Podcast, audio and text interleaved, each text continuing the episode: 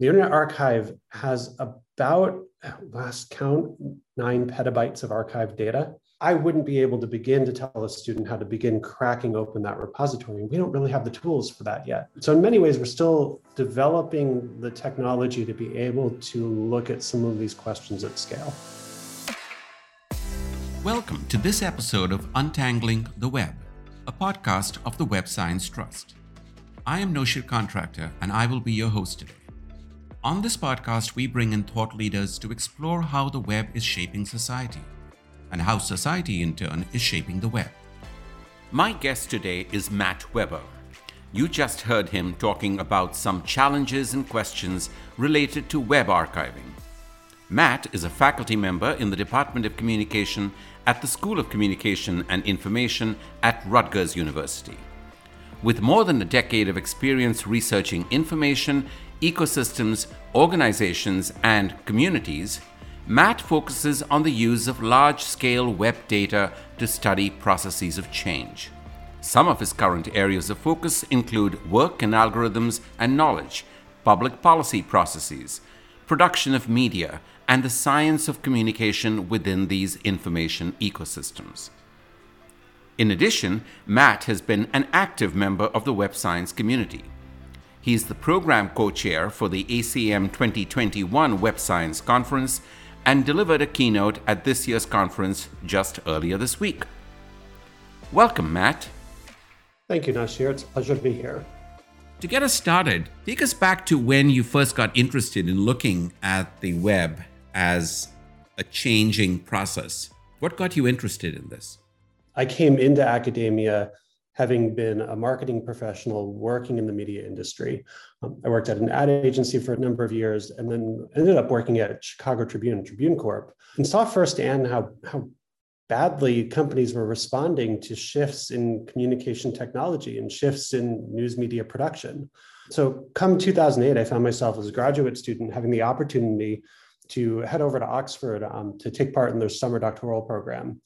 And it happened that that year, the Web Science Trust sponsored the summer doctoral program at the Oxford Internet Institute.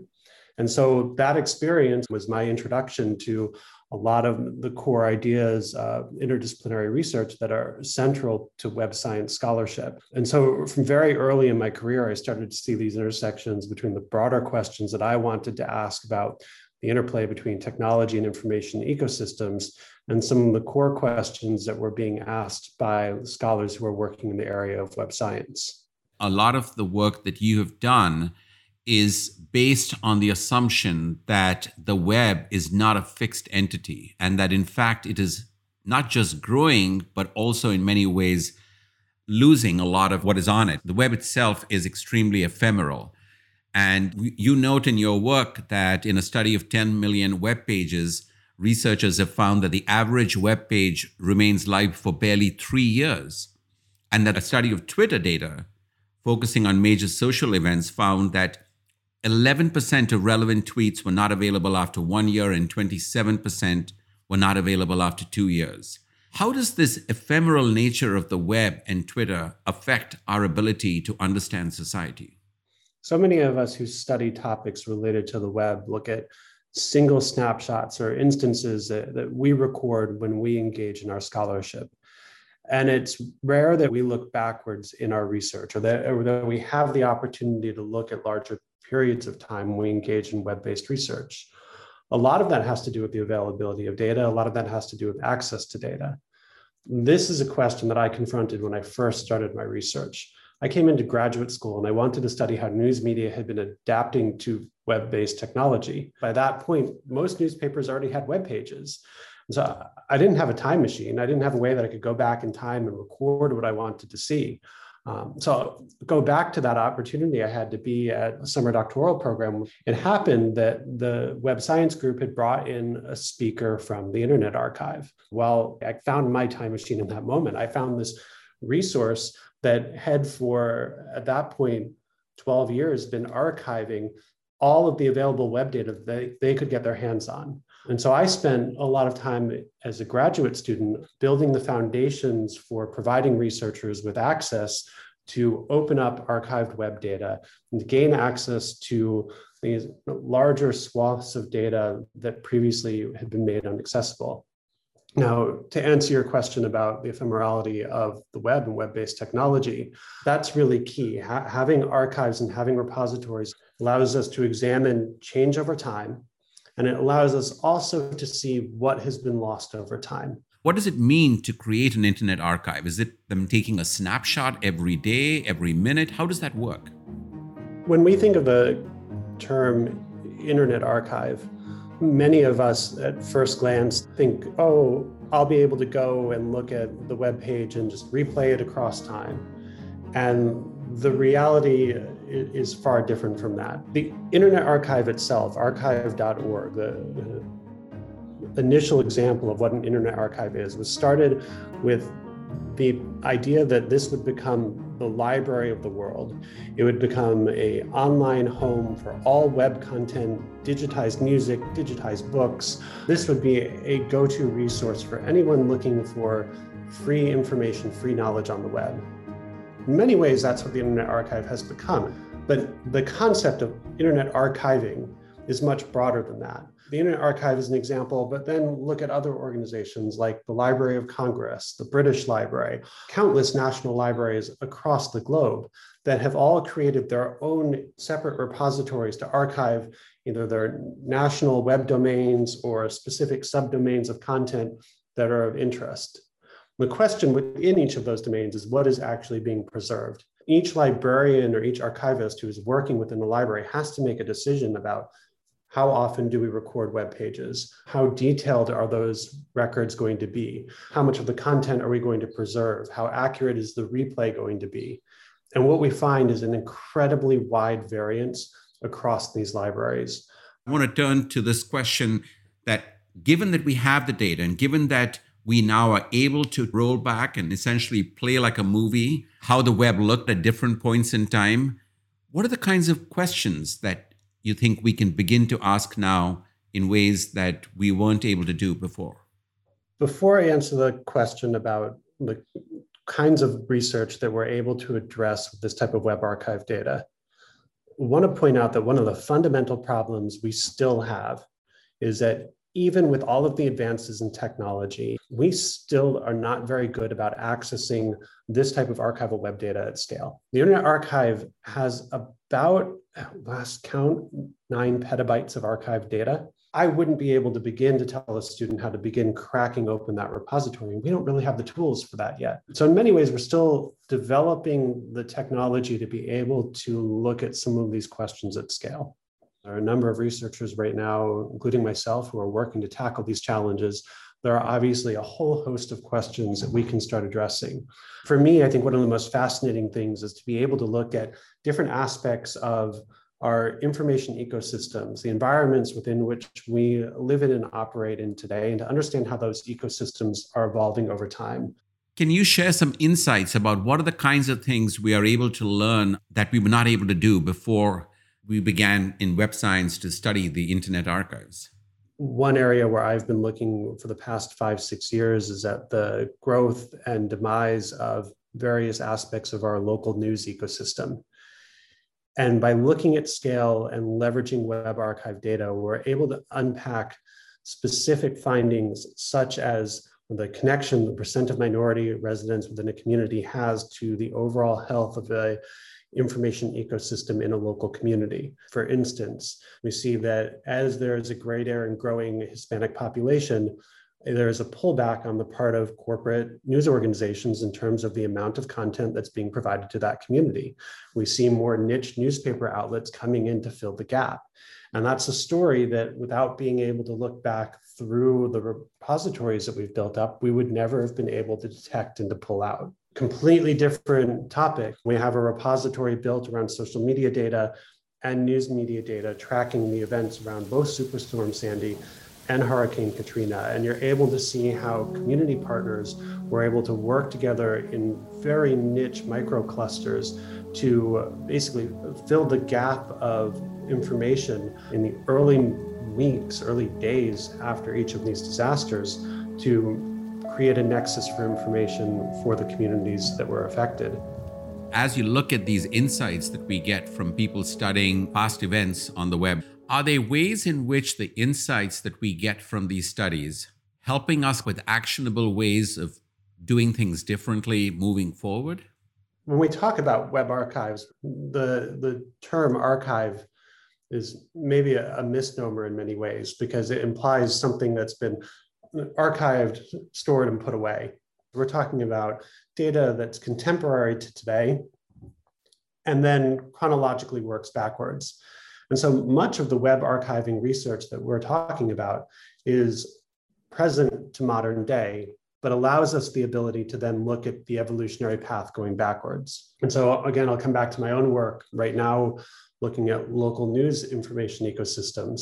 We're leveraging that work today to advocate for policy solutions in a number of states that are looking to create new models to support local media environments. You mentioned earlier about some of the challenges that we face, that there are technological challenges associated with being able to navigate a study of the web. Yet, the combination of new tools and metadata formats have demonstrated that some of this analysis can be conducted more affordably. Tell us how hopeful you are about this trend towards making these data more accessible. Let's start first with advances in computing we've seen significant progress in our ability to work at scale on the web. And web science being uh, the interdisciplinary home that it is, is a perfect venue to be talking about this type of scholarship and this type of, uh, of education with regards to research. Increasingly, work that took a supercomputer or work that took a computing cluster can today be run through Amazon Web Services on your laptop. Add to that some of the more programmatic technological advancements. All of that goes to say that we can work with larger sets of data in a fashion that is much easier than it was even two or three years ago. The challenge with web archive data is still in translating between, say, your R library and the WARC file format. There are groups out there that are making a lot of advancements in this area. And I think in the next three or four years, we're going to see even more gains that are going to make this research much more commonplace. That sounds exciting. We've been celebrating all the incredible insights we can get from looking at the Internet archives. But do you also have examples of concerns about limitations, things that may be lost in a biased or systematic fashion that might then, in some ways, limit the confidence we have in our inferences based on looking at the Internet archives? That's a fantastic question. I think it's a fundamental problem with web archiving that hasn't been fully addressed.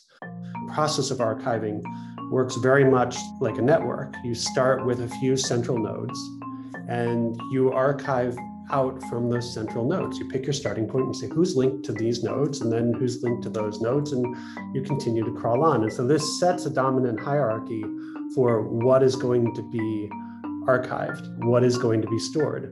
If you are a niche community on the web, if you are a let's say, a group of minority serving newspapers in Newark, New Jersey, that has a very small web presence, but a very strong impact in your community. If you're not connected to the main network of media organizations, the main network of information websites in the state, most web archiving platforms will miss you. They'll simply skip over as if you never existed. And so when the researchers then go back to use this archive, to leverage this archive in their own work, uh, if they're not aware of these gaps that may exist in the archive, the presumption will be that those websites never existed, that those communities never had access to information that was being provided, even though there was a very robust community there. And I say this, I use a Newark example because that's exactly what happened in our own work. And I imagine that everything that you've just described, if it is a problem in New Jersey, I can only imagine how much more of an issue that is in other parts of the world, in the global south, which have a much weaker digital footprint in some ways. To what extent do you see that as a limitation in terms of our ability to make inferences? You mentioned the global south, and we could travel around the globe and, and pick your example. Let's go, let's say, into India and look at news provision in India. And a lot of that is either A, still happening through printed paper, or B, happening um, on technological platforms that skip what we know to be the mainstream web. So, a lot of news dissemination via apps like WhatsApp that are increasingly community based platforms for spreading news and information through a community. And all of that is overlooked by this traditional web archiving type of technology. As web scientists, as researchers studying in this domain, we have to be increasingly attentive to multi-method research that allows us to more accurately represent gaps that may exist in dominant modes of data collection. Unless you engage with the communities and talk to people living in these communities to understand how they're getting access to information, how they're getting access to news, you wouldn't understand where those gaps were. And so, more and more today, while we have greater access to data at scale, we simultaneously need to be leveraging partnerships with other scholars, partnerships within communities to better identify where the gaps exist in the data that we're relying on for our research. How concerned are you that as we move towards platforms like WhatsApp, for example, that those platforms, which are often in some way, shape, or form walled gardens, that archives may not be necessarily tapping into what is happening within these sort of private spaces. We were deeply concerned about walled gardens a decade ago when newspaper companies started putting up paywalls and limiting access to certain types of content unless you were a paying subscriber. At a very different scale and a, and at a very different level, we're having a similar conversation today when we talk about walled gardens. We're talking about information that we can't access. Now, some of that today is happening because of increased concerns on the part of consumers around privacy. Part of the shift to messaging and information dissemination on platforms like WhatsApp comes from an increased desire on the part of consumers to have privacy in the information that they're sharing. This creates a lot of challenges for us as scholars in terms of the information that we study and the information that we hope to have access to in order to better understand the social and lived world um, that we engage in day to day. There are no ready answers for this, but the lessons that we've learned from the past two decades of research, examining web data, living in the world of web science, I think has prepared us to better tackle these questions going forward hand in hand with that, you talked about Twitter as a great example of a company that's opened up data. We're seeing pressure on other companies like Facebook to make some of their data more available. And so we are seeing some forward progress in terms of opening up other platforms. You brought up the issue of privacy amongst individuals as being a major driver of these moves to platforms that provide walls in which people can discuss. Which brings me to one of our closing points here, and that is Article 17 of the GDPR, the General Data Protection Regulation, talks about the right to erasure or the right to be forgotten. To what extent do you see this right to be forgotten and giving people the ability to go back in time? And delete some of the information that has been aired about them There's a serious concern in terms of being able to study the archives. And the joke has always been something along the lines of you know, be careful what you say on the web because once you say it, it's impossible to delete. Web archives are the embodiment of that challenge.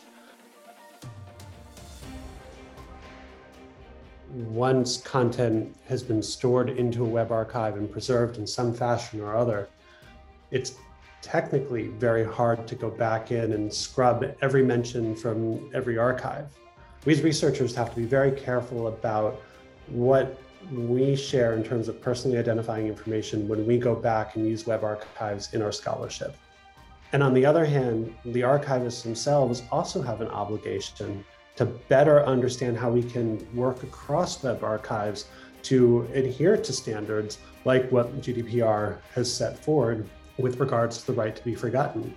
Um, I expect that that type of legislation will continue to grow over the next decade, and we will have to find other ways to make sure that even going back in time, you have the right to have your information removed from these types of repositories.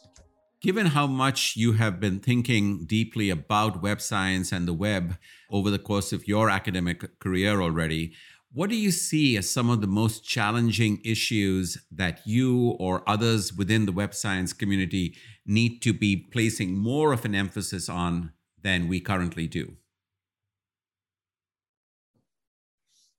In this conversation alone, I, we've hit on a number of the key themes that are pressing issues for the web science community at large, but also for the group of scholars who are thinking about the data that we have available to address these questions. And I would include web archiving in that set of data.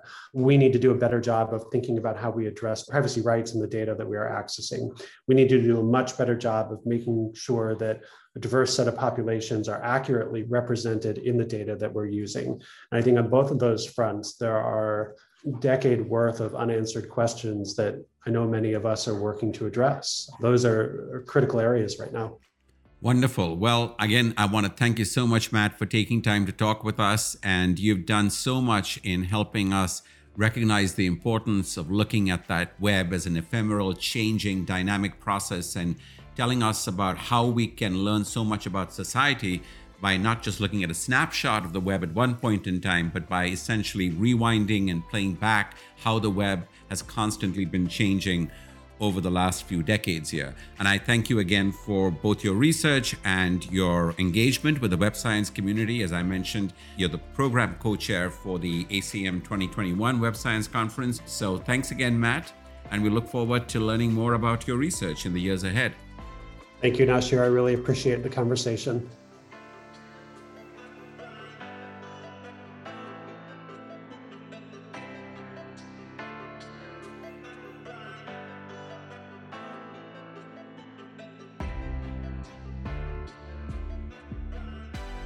Untangling the Web is a production of the Web Science Trust.